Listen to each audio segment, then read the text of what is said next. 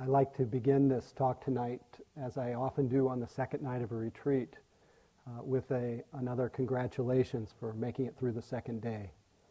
Uh, for many people, this is actually a harder day than the first. I don't know if that uh, if that's true for you, but it's, sometimes it's a little swampier, a little more restless. Uh, just we face what's uh, what's rather difficult to bear. We see more clearly the, the state of our mind and what it does quite unbidden. And uh, just to to give you the sense or to normalize this, I, I wanted to share with you a passage from a teacher named uh, Bhante Gunaratna, who may speak to what you have recognized today. He says, somewhere in the process of meditation, you will come face to face with the sudden realization that you are completely crazy.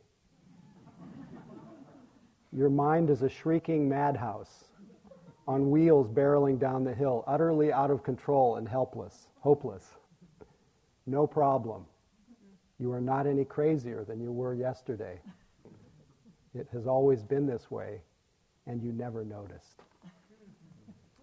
So Anna spoke last night about uh, about noticing in a different way.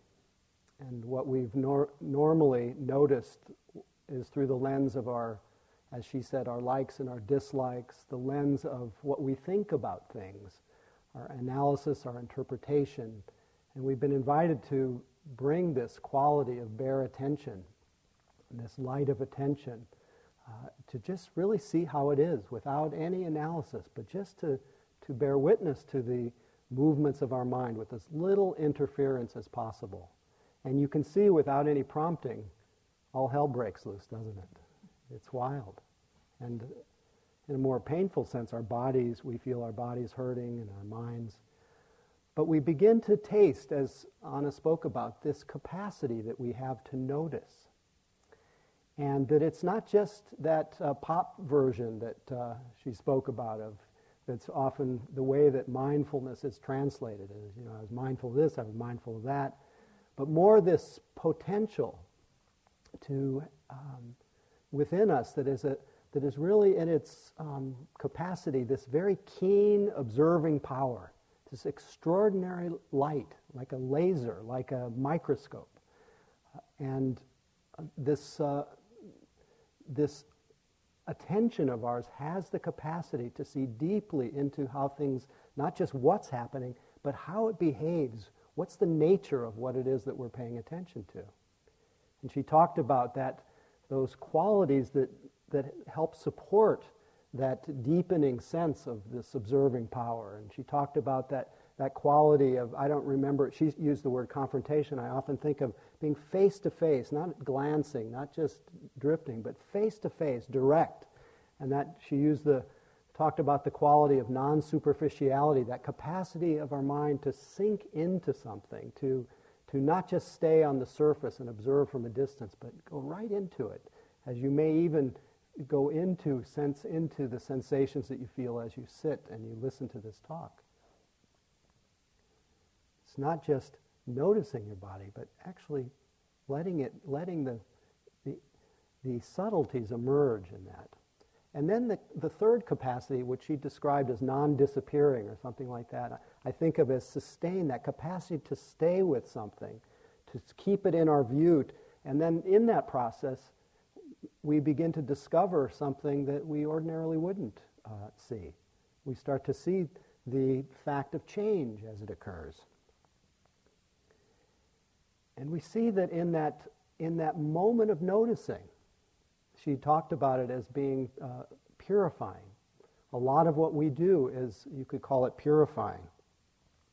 Each moment of attention, something we may not be aware of,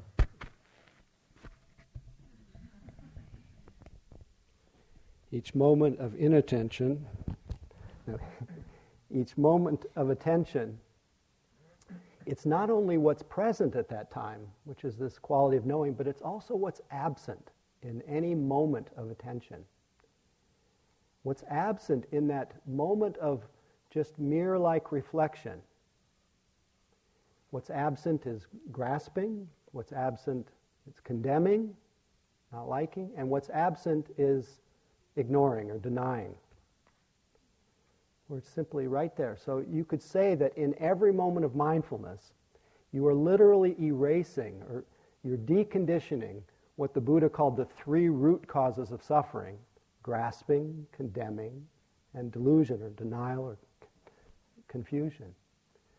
Because they, these three things cannot coexist with a moment of attention.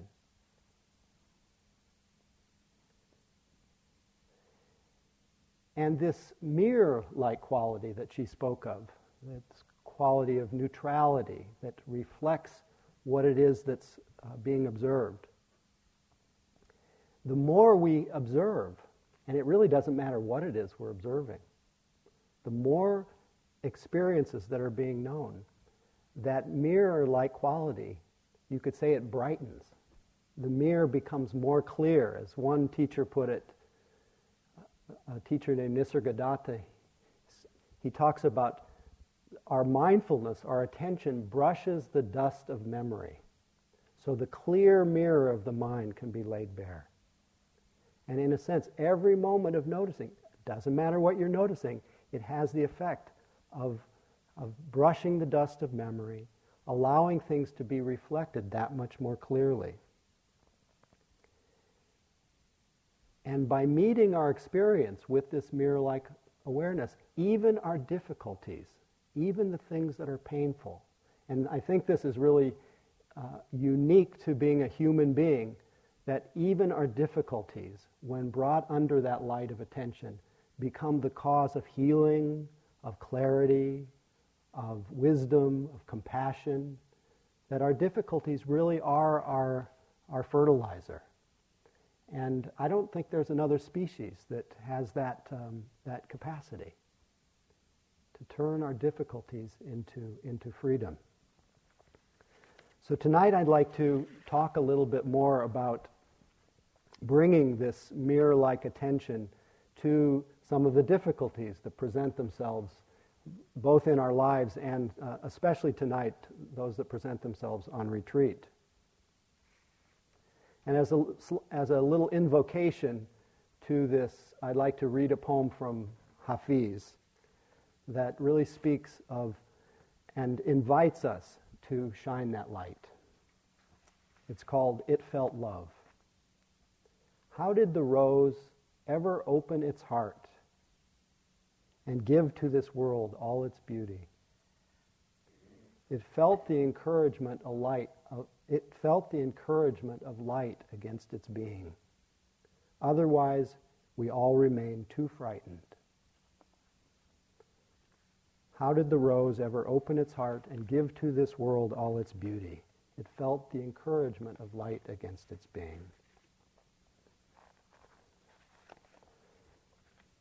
So when the Buddha sat down under the Bodhi tree, after having taken food and found that, that middle way, that realizing that the extremes of self-mortification and starvation uh, and the extremes of, of, you could say, sensual indulgence did not bring any kind of reliable relief, he sat down and he did essentially what all of us are doing here.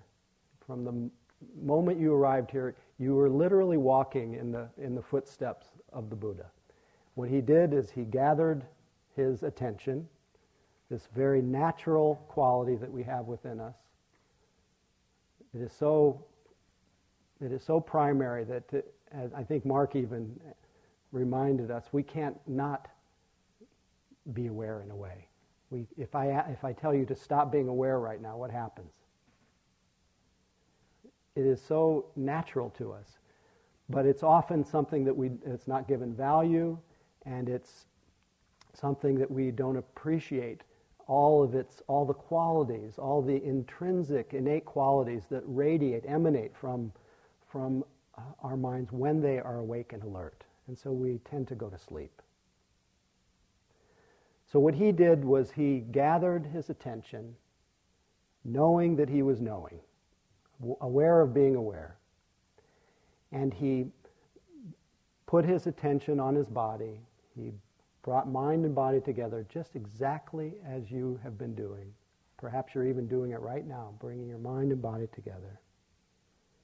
He found that balance of calmness, receptivity, just receiving whatever was presenting itself, quality of interest and curiosity, a lot of the awakening, the factors, so-called factors of awakening.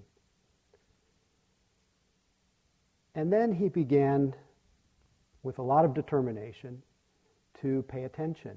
He made the determination not to get up until he found something in the middle of this predicament that all of us are in, something that is, could be said to be a reliable refuge, a, a place of rest, a place of peace, a place, a sense of well-being that wasn't so dependent on on circumstances, because he saw in his life, in his reflections, and in, in, in real time, he saw that, that that sense of well-being that depend on circumstances, depends on circumstances was very unreliable.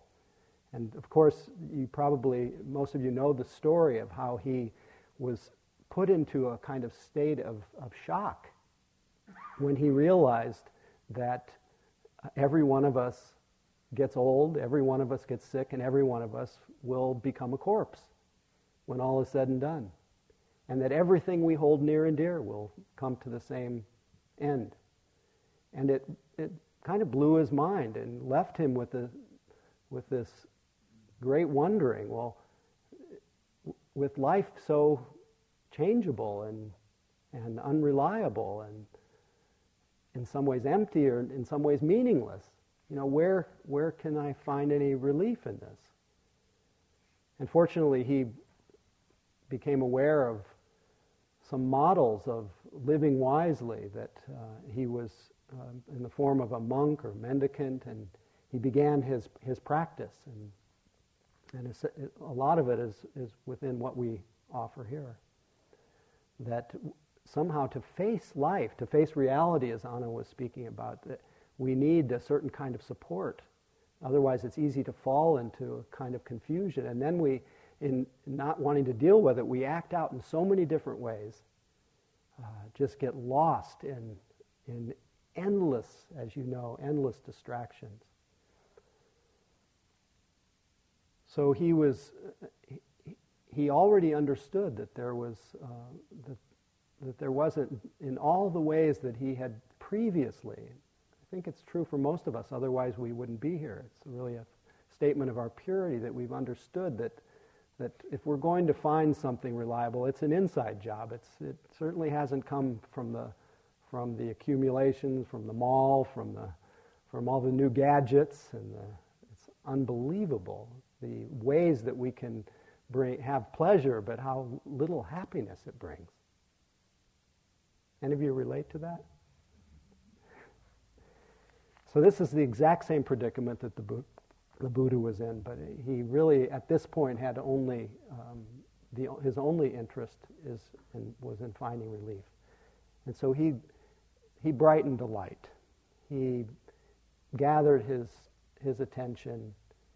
He used whatever was presenting itself uh, as his meditation, as his he used his confusion even as the practice. This is what we do. We ask you, even when you're confused, to say, oh, this is confusion. Really sense how confusion is. Any state of mind, it becomes part of our practice rather than something we need to get through or get rid of, move on to the next thing. We, as Anna said last night, we die on the cushion. We die in, in one One way that means die. I'll never forget that. Die on the cushion. I'm going to channel Anna now. But what it means, in a sense, is to die to what we're experiencing. I often joke, be the first one to die of restlessness. Okay, take me.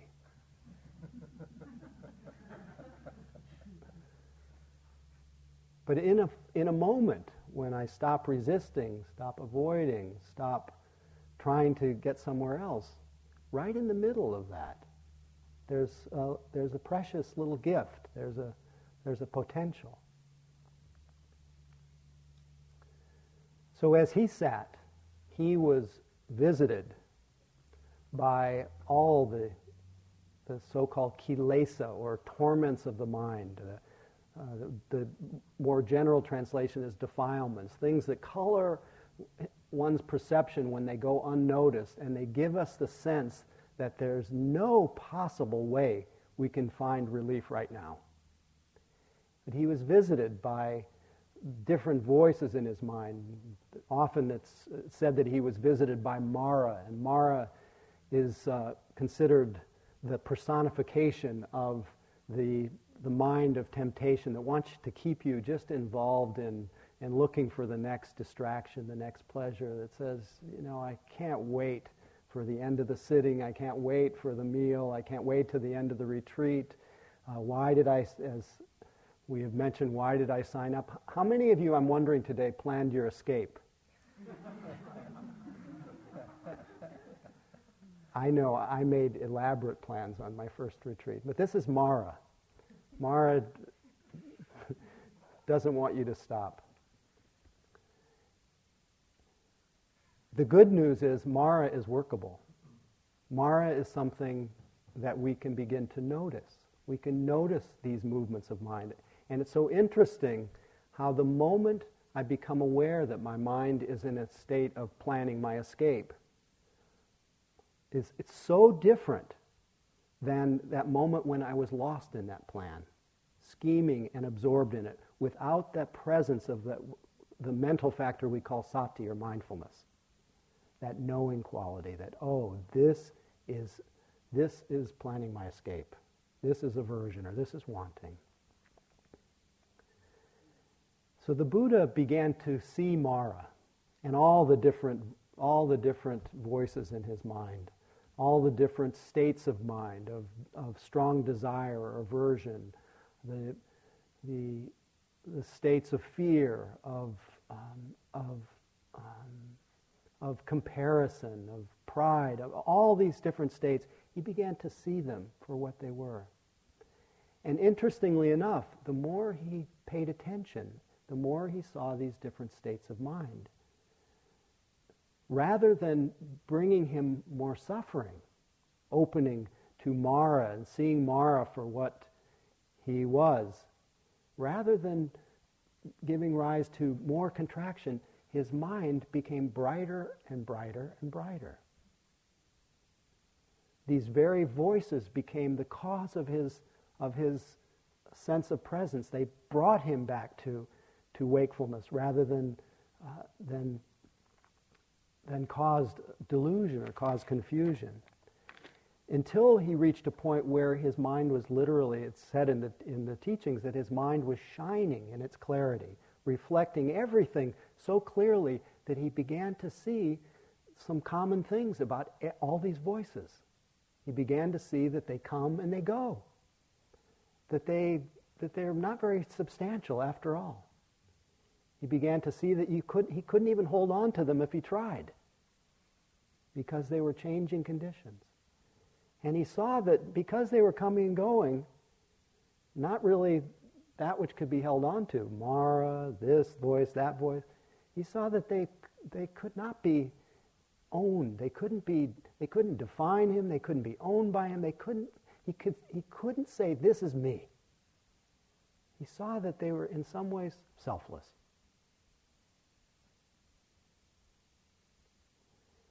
And the more he just saw the the flow of experience, the brighter his mind got. The more his mind stopped, and probably because of the effect of the continuous mindfulness, his mind stopped pushing, stopped pulling, stopped getting lost and confused. And he fell into a, a state of, of joy. Not the joy of being completely absorbed in some kind of trance, but the joy of touching and tasting a sense of well-being that didn't depend on what was going through his mind. He'd had all kinds of pleasures in his life, as the story goes, and he saw that those were those were changing very rapidly, and that they hadn't really given him a sense of of they. It seemed like the pleasure that he got really depended on things just being a certain way. It's like when we the pleasure, and there are so many of those, the pleasure of good company, the pleasure of the meals here, all these wonderful kinds of pleasures, but pleasures that are fleeting. And at this point, he touched a sense of well-being that that did, that wasn't didn't depend on whether something was pleasurable or painful, whether it was high or low. And he recognized that this was actually the base, the fundamental nature of his own mind. He touched that sense of openness. That is uh, really the effect of mindfulness, which really takes the stickiness, the grasping out of whatever it is we're experiencing. So we don't really alter much what we experience. As Anna said last night, we alter slowly but surely. We alter the way that we relate to our experience, and we alter the way we understand our experience. So I tell you this story because I find the story inspiring. I don't know if you do, but somebody, a human being just like you, just like me, who had the same angst and the same dissatisfaction, the same desire to find some relief, who fell into the same traps uh, in his earlier years of, uh, as we often say, looking for love in all the wrong places, and who finally, uh, in this in the span of one of this of that life, he he stopped, and that that he no longer that, that search ended. He real ended. The good news is he found it was none other than his own mind, that source of relief. So it resolved his holy longing, his desire, but it definitely didn't resolve ours. But we can learn a lot from what he discovered. And the good news, another bit of good news, is he, out of the, the compassion that flowed from his understanding, from his heart, he, although first reluctantly, he began to share what he had learned and what he thought might be helpful for all of us. And he gave a discourse, and I'm just going to really very briefly go through the, the essence of it, I hope. Uh, a discourse called the Dhammacakkasutta. The Dhamma, which means the truth, the Chaka means the wheel, the Sutta means teaching. The, and this is the teaching of the turning of the wheel of the Dharma, when he, the, first, uh, um, the first discourse that he offered uh, to some friends of his, some of his ascetic friends that he that knew were very sincere, and I, and he saw that there were beings with just a little dust on their eyes, and if they w- could be pointed in the right direction, they could understand what he did. And uh, we all consider you uh, to be those who have just a little dust on their eyes. Um, a lot of conditioning, but but the purity to be able to understand the teachings, and to put them to practice, and to realize the fruits of the practice. So the first thing he told his, suggested to his ascetic friends that they needed to look at is the fact that life, no matter who you are, if you are a being who draws breath, or even the beings that don't necessarily draw breath, but uh, living beings, to all living beings, life has its measure of stress and suffering. Life has within it many, many things that are difficult to bear. He talked about the, the difficulty at being born, the difficulty of aging, of getting sick, of dying, the difficulty of not getting what you want, the difficulty of not wanting what you get, the difficulty of loss, many kinds of difficulty, the difficulty of change, the difficulty of just having to deal with life every day, the, I call it the Groundhog Day predicament, the, the get up and do it again, Jackson Brown predicament, that in this way life is stressful, and that, um, that this is not an aberration, this is not a pessimistic view of life, this is just how it is. And his prescription for how to deal with this is that we need to welcome it. Because we all know the extent to which we think that there's something wrong with this and try every which way innocently to try to avoid that fact. I think this is expressed kind of nicely in this uh, anonymous story entitled The eighty-fourth Problem. Once a farmer went to tell the Buddha about his problems. He told the Buddha about his troubles farming, how either droughts or monsoons made his work very difficult. He told the Buddha about his wife, how even though he loved her, there were certain things about her he wanted to change. Likewise with his children, yes, he loved them, but they weren't turning out quite the way he wanted. When he was finished, he asked how the Buddha could help him with his troubles. The Buddha said, "I'm sorry, but I can't help you." "What do you mean?" railed the farmer. "You're supposed to be a great teacher." The Buddha replied, "Sir, it's like this. All human beings have eighty-three problems. It's a fact of life. Sure, a few problems may go away now and then, but soon enough others will arise. So we'll always have eighty-three problems."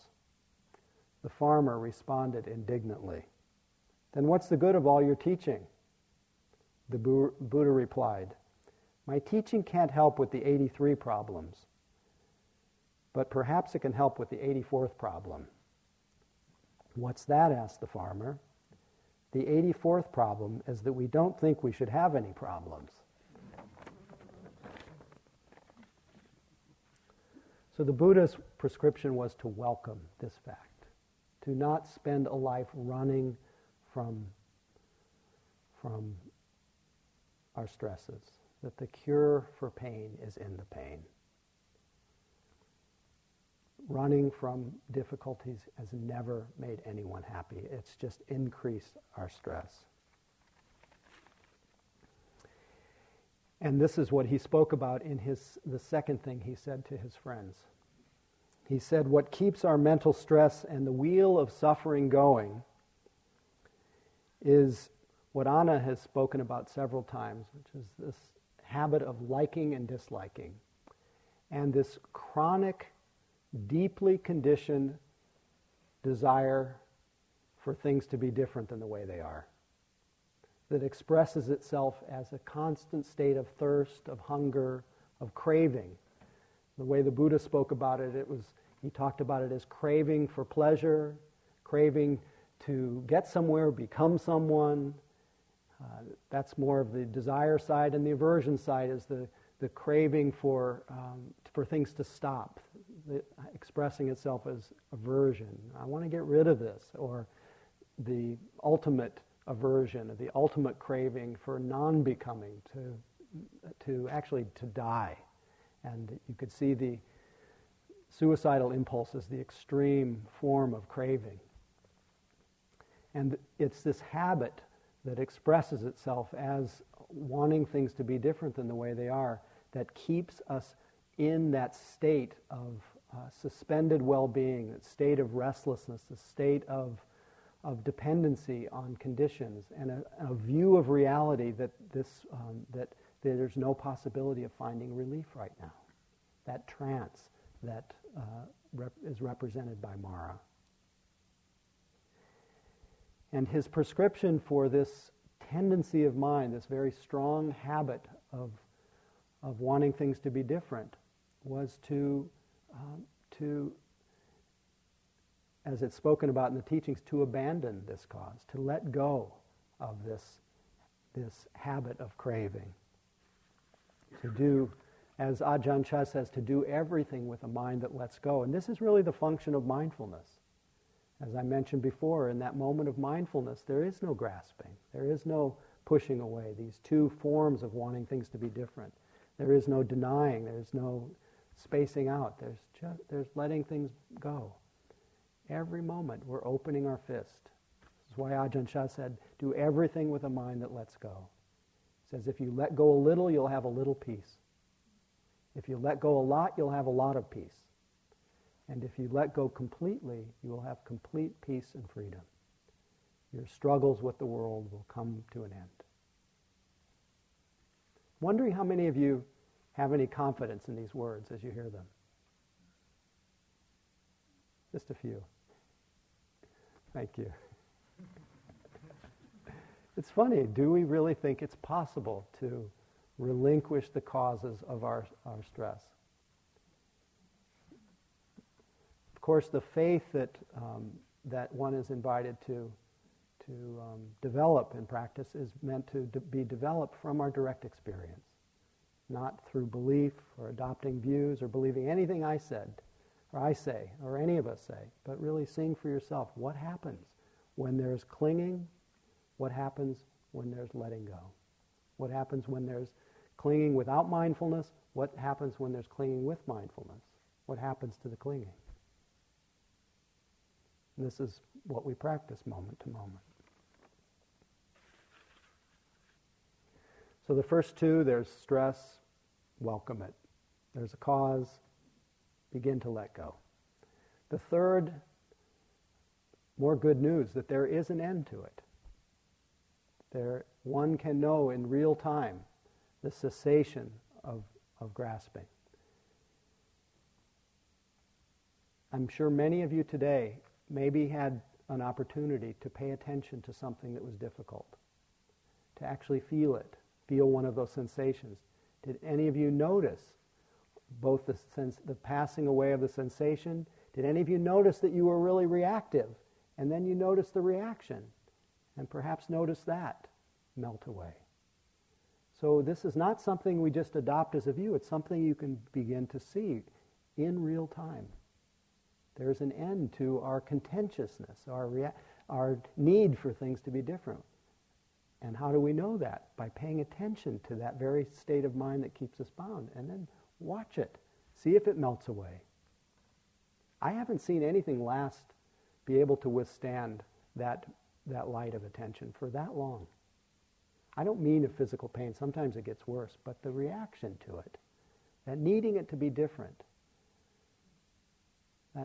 potential that we that we can discover in our practice of, we all have pain, but it, usually the sense of pain and suffering are so fused, but it can be quite, uh, it's something very accessible to begin to see that the pain, uh, that, I know this is an overused expression, but the pain is inevitable, but the suffering about it is, is optional. We can actually see that. We can tease those apart. Right in the middle of it, right in the midst of it. So there's an end to suffering, and the prescription for that is this must be realized. Not just thought about, not just known intellectually, but realized. And last but not least, there is a path. Fourth truth that he shared with his friend.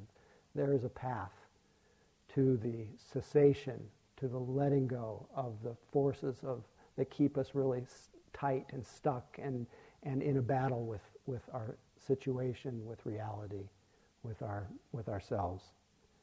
And this, he said, must be cultivated, this path. And this path has within it all the elements that allow for the purification of our of our minds. It starts with the purification of our actions. That's how we live with ourselves, with each other, how we Uh, how we talk, the basic precepts that we talked about on the first night, the not, not causing harm to ourselves or others, with our speech, with our actions, um, sexuality, intoxicants, all of that. So we bring attention, bring mindfulness to that.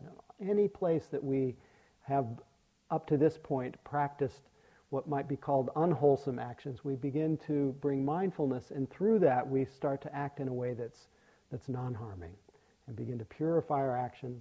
And what we're also doing here is the the second part of the eightfold path called the purification of mind, where we develop the the powers of mind, uh, that the sense of building of energy, the building of mindfulness, the building of concentration. And then the third part of the the eightfold path called the purification of view, where we where our, by having that mirror-like awareness, our view of reality can shift, and we can start to understand it in a different way and let go. So we're no longer living as though things are, as the Buddha called, said, those three misperceptions, that that which is, um, imp- we stop being thinking that that which is impermanent is permanent, stop thinking that that which is unreliable is reliable, and we stop thinking that that which is um, not really personal, not self, can't define us, is we stop thinking that it's me and mine. That's the purification of view. The center of that, the navigator, is this moment-to-moment practice of mindfulness. So here you are now. Here we are together.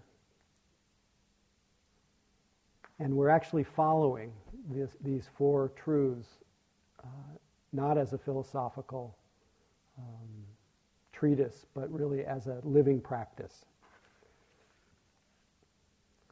And we start with finding our bodies.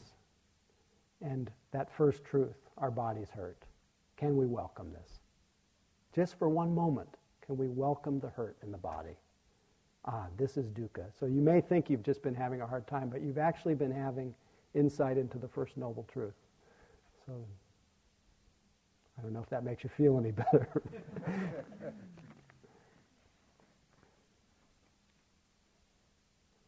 So we open to our sensations. We perhaps discovered today that capacity to, uh, to me, one of the greatest revelations that I had in my own practice was, uh, was I had searing pain.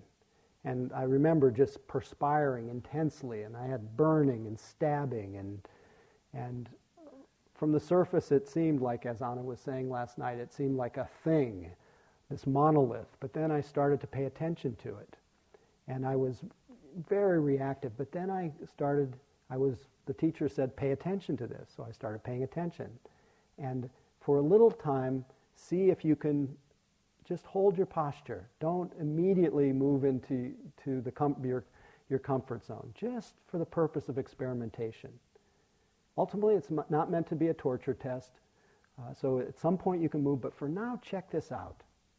And so I, it started to burn, it started to sear, it started to squeeze, it started to cut, it started to, then I started to perspire. And, and I'm sitting with this, and all of a sudden I realized that this pain was so completely intense, and my mind was happy. And it was such a, a shock that I could have such uncomfortable feelings and my mind not be in a place of reaction. And it became clear that if, if I am, and perhaps if you are, if you're interested in what's happening, if you're curious about what's happening, that very moment you cannot, you can't suffer and be curious and interested in the same moment. So the invitation is, you can take it with you as the night goes on, that see what happens when you bring some interest to what's going on. See what happens when you bring some curiosity. See if something uncomfortable stops being um, necessarily mental suffering.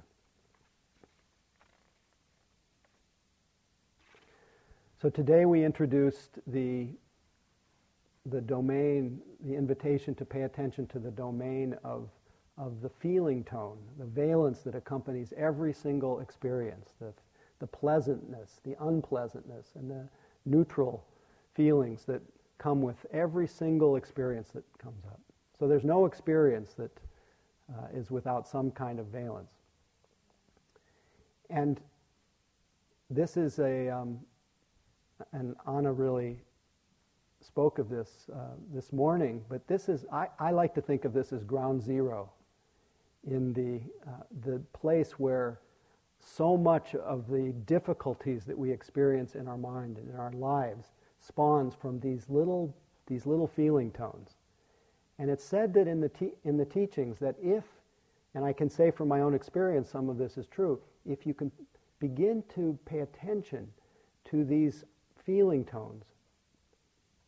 Let me put it this way. If you don't pay attention to these feeling tones, if we don't understand these feeling tones, what quickly follows is liking and disliking and or ignoring, denying. Especially when it's neutral, we just space out. This is often why the space between the breaths that Anna offered in the instructions today, that's often a neutral place. That's often the place where we just take off. So that we're invited to just hover in that space of neutrality. And it's a really interesting world, that space between the breaths. But we're invited in many cases to notice the, the neutral, because it's uh, it's at this point that we often fall into confusion and delusion. But the pleasant, when unnoticed, leads to liking. And what happens after liking? Wanting. And what happens after wanting? Strategizing. Then pretty soon we're we are far afield. And what happens to the present moment while we're caught in that little dreamscape? Not such a great place to be. We're busy on our way somewhere else. Present gets colored. So it's said, if you can catch this feeling tone, get to know the unpleasant. Find your composure with that. It it has the effect of cutting that chain, and you and you, you spend a little less, little a few less lifetimes wandering in your mind, and you you find your seat right in the middle of it all. And it's subtle, though. So you may not catch it at the moment of, of pleasant, unpleasant, neutral. But wherever you wake up, whether it's in the middle of a massive storm or an intense pain in your body, that moment is equally a moment where the chain gets loosened, at least, where you, you stop being living in a trance.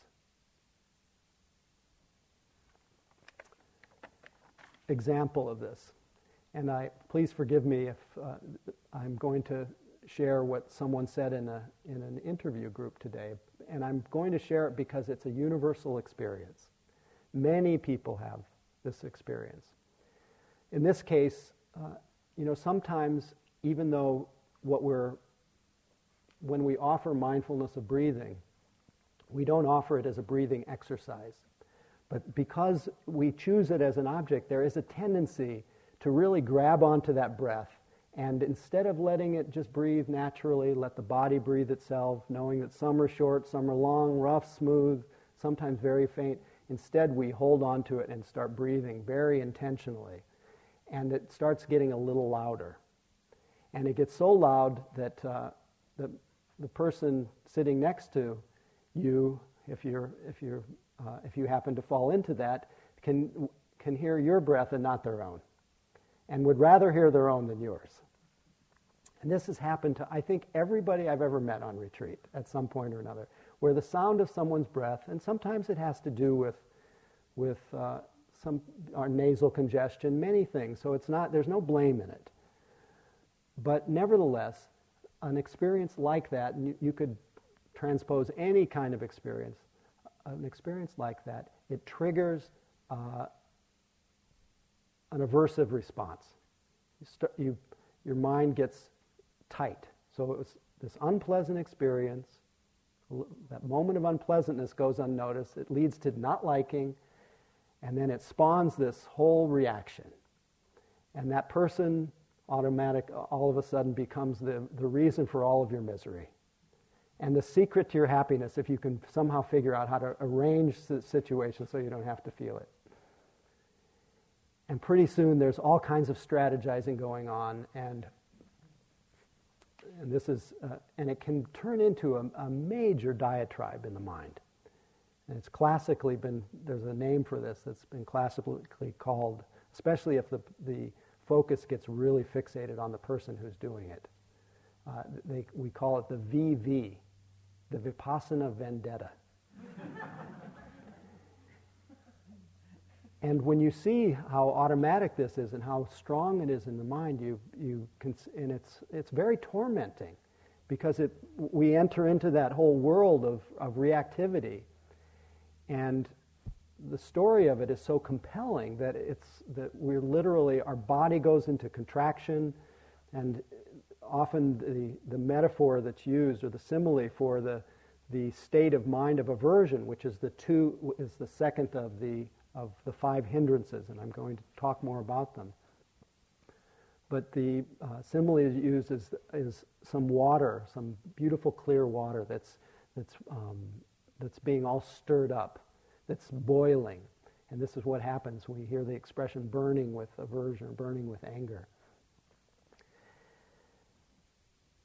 And it seems like a, a very unworkable situation. But we are invited in the practice to recognize both the story that our mind is telling us, but also the felt sense of aversion. We can literally put that aversion to good use. Just as I mentioned earlier in this talk, that very experience that is tormenting us can be the very cause of our awakening. And what we're invited to do is to, if we can, to notice the story, be gracious about the fact that our mind is spinning a tale about this, but gently relinquish the story and to drop into an, a curio- uh, an interested, curious exploration of the feeling of aversion. What is aversion like? Again, let me be the first one to die of aversion, which means let me open to this. And I think perhaps at this point, uh, I think it would be, it might be, especially in this time of so much rain, I'd like to offer you a, an acronym that's been used for many, many years by many practitioners that can be a helpful way of working with a state of mind like this in a situation where you have a, either a vendetta going or a major aversion attack or anger attack. And of course, aversion expresses itself sometimes as boredom, sometimes as fear, sometimes as aversion, irritation, you know, the whole range of, of ill will, as it's called. And this acronym of RAIN gives us a, a a way of being with this. So the RAIN, the acronym of RAIN is broken down by, uh, the, there's a meaning to each letter, R A I N. R stands for recognize, which is really that quality of mindfulness. Ah, this is aversion. So the first is to recognize that this is what's happening. This is what we want to do with all of these states of mind. We don't want to ignore them. We don't want to suppress them. We don't want to act them out. We want to recognize them. Oh, this is aversion. The second part of the uh, acronym is, the A is um, accept or allow. Allow this to be here. Accept that it's here. Okay, I recognize that this is aversion. I'm having a really hard time here. I accept that this is here. And then the third part of this acronym is the I is uh, investigate. And normally when we think of investigate, we think of reflection, of thinking about, as Anna was speaking of last night. Investigate in the meditative sense is to, as she said, to experience the quality of this experience of aversion. How does it feel? We, we're great at the story of our different states of mind. We're not so good at feeling them. So we want to feel it, we want to investigate its quality, and then as we investigate its quality, burning, squeezing, whatever that flavor is of aversion, we want to notice what happens to it. We want to understand its behavior. We want to see whether, and we don't want to try to interfere at all. Remember the function of mindfulness. It's this non-interfering attention. We want to investigate to see what happens. Does it get stronger, that feeling? Does it stay the same? Does it vanish? Does it change into some other feeling? Is it solid? Is it impermanent? Is it what, what happens to it? So it's both its quality and its, natu- its nature, its behavior. And then the last part of the acronym RAIN, the N, is uh, this can be translated many different ways. Uh, often it's translated as non-identification. It's recognizing that that feeling that has arisen is not me, it's not mine. It's something that has arisen according to conditions, like a weather front. It's arisen, it's taken a certain shape in our bodies, in our minds. It's arising and it's passing away, like a cloud passing through the sky. And ultimately, it doesn't have any more reality than that. So non-identification means you don't make it into something so personal. The other way of looking at it, of the N, is non-clinging. You just let it go. You let it be, as it is. So recognize, accept, investigate, non-identify or non-clinging.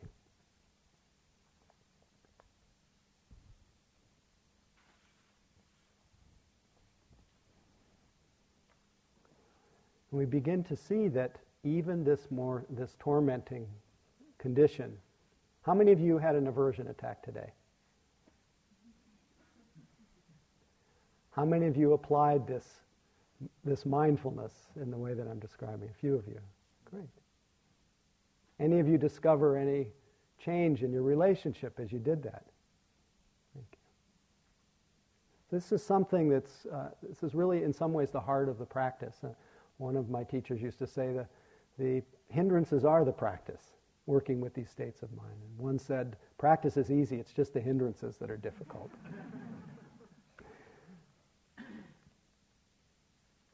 So the Buddha named these five very common energies that uh, are states of mind that when unnoticed with mindfulness, torment us, entrance us into looking away from this uh, moment for relief, and and really blind us to the freedom that's that's uh, um, that's available to us right in this very moment, in this very life, right on the, the very seat that you're sitting on. Uh, and it and they tend to, when they go unnoticed, lead us into a kind of insatiable uh, seeking, because it's in that it's in that world of of living in the. in the stories of these mental states that we um, that we construct the whole sense of time, of the imagined future, even of the imagined past, and we lose fact that there is only this unfolding present. As Alan Watts put it, only this eternal now. And we can literally live in a kind of dreamscape. So we're invited to to highlight, to pay attention to these states of mind. The first one, I, I spoke of already, aversion. The other side of aversion is the state of, of wanting, uh, desire for sense pleasures. And this one's a, this one we all recognize. We live in a, in a, um, in a culture that values the seeking of sense pleasures maybe as the as the number one antidote for this sense of uh, of angst and unreliability and change. It's just keep those pleasures coming in, and at least for a moment I get a little relief and feel that life is good and worthwhile. But unfortunately, the the the wake of every one of our, uh, our those little fleeting pleasures is a oh, gone, and then followed by a, another wanting. And being what I would characterize as a classic grasping type or greed type, there are the three, so-called three common character types, the grasping or greed type, the aversive type, and the deluded type. Each of us has all of them, but some of us are predominated by one. As a greed type, I've really tested out this world of the wanting mind and gotten seduced and um, and also seen the, the emptiness of it. And this is not to say that we should abandon the world of, of pleasures, but we, we need to understand their, their limitation, because otherwise we, we all fall under what the Buddha called a kind of misplaced faith in, their, in the wanting mind as a source of well-being. Just understand that that kind of pleasure that comes is beautiful, but it's fleeting, and um, and tends to create this sense that we need something to be happy. And as um,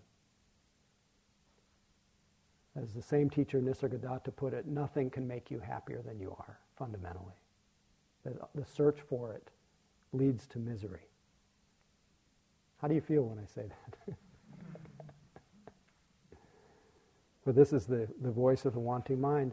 But it's important that we understand that this is our cultural trance. The, uh, and I actually brought a little passage from,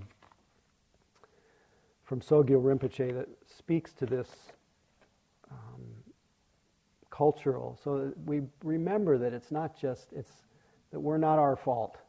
that it's uh, that it's really we're the we're the inheritors of so many forces and causes and conditions.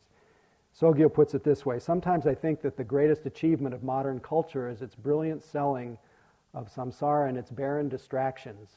Modern society seems to me a celebration of all the things that lead away from the truth, make truth hard to live for, and discourage people from even believing that it exists.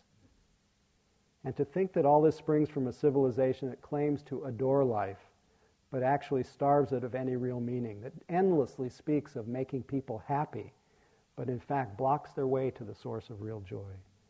This modern samsara feeds off an anxiety and a depression that it fosters and trains us all in, and carefully nurtures with a consumer machine that needs to keep us greedy to keep going.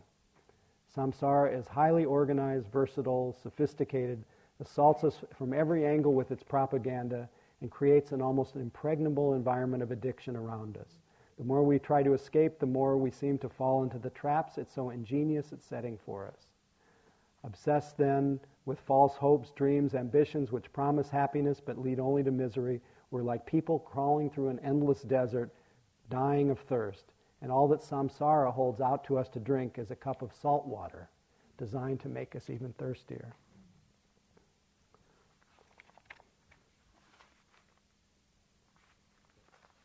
So understanding the, the pleasure of things, but their limitation, and ideally understanding what it means to be free of that kind of uh, addiction.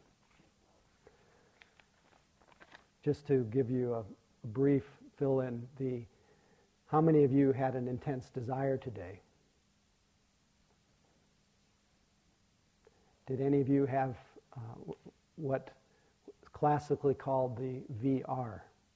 The Vipassana romance, where someone produced that you saw produced a pleasant feeling in your mind. That pleasant feeling was often was followed by liking and then wanting, and then pretty soon you had constructed your whole relationship and your marriage and travel and family or whatever. This is this is where we go with um, with the wanting mind, and we're invited to use that same quality. We can wander a long time in these states of desire, coloring the present moment as, as not enough. Instead, we can feel the state of desire. Oh, this is wanting. Feel it's that sense of I can't be happy until I get what I want. Put your attention on that. Feel that sense of I can't be happy until the bell rings. Waiting, hanging on your seat. Feel that feeling of waiting. Take your attention off the bell for a moment. Take your attention off that person. Graciously relinquish the person, relinquish the bell, and feel the state of wanting.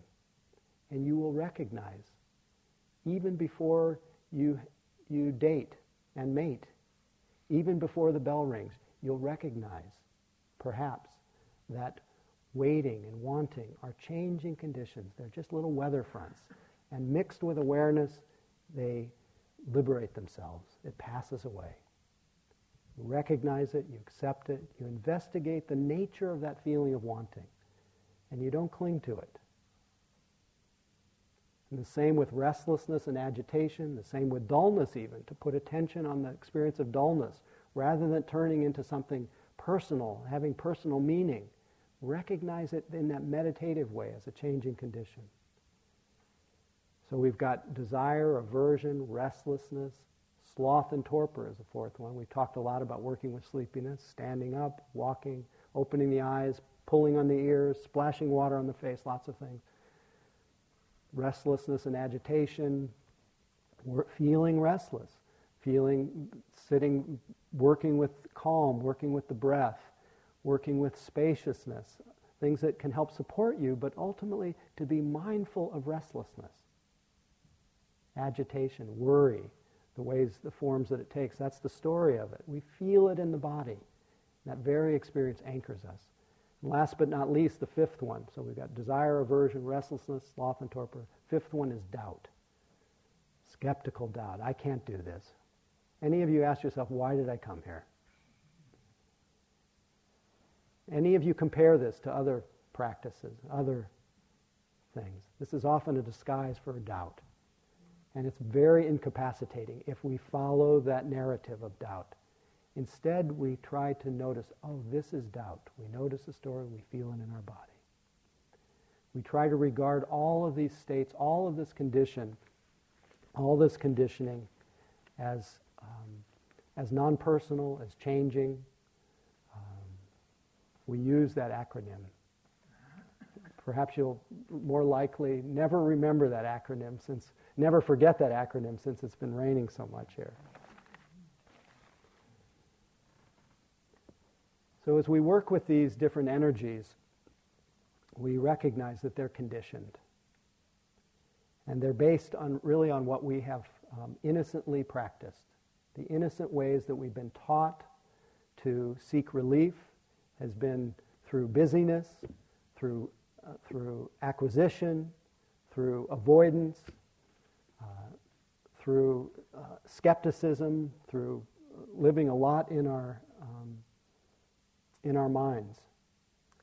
As Padmasambhava put it, he says, if you want to understand your past, look at your present condition.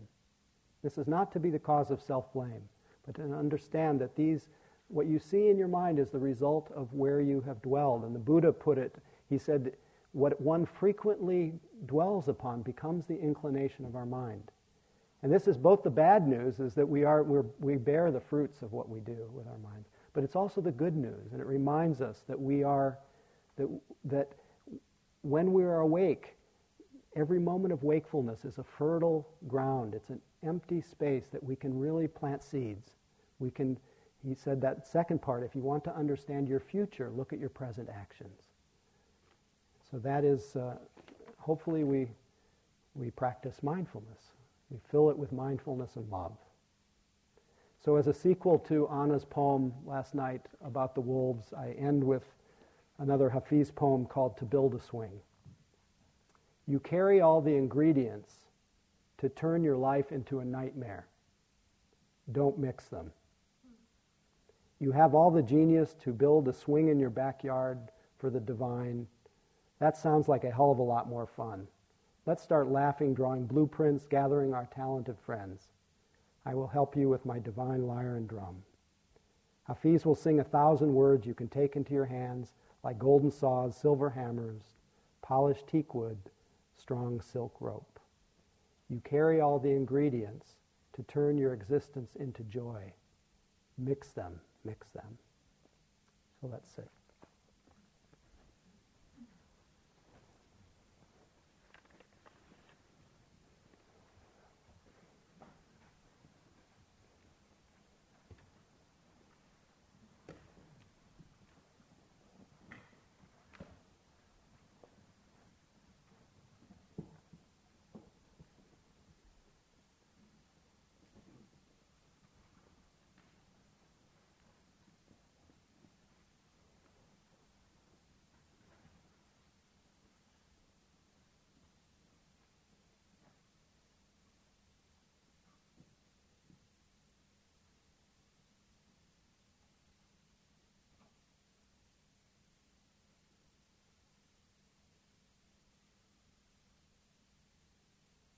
May all beings use their difficulties as the path.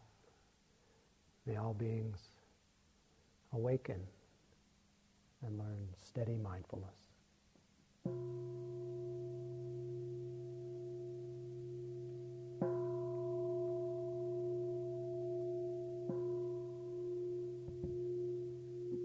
Thanks for your long attention. We have about twenty-five minutes for walking practice, planting those seeds. And we'll sit again at nine o'clock. Thank you.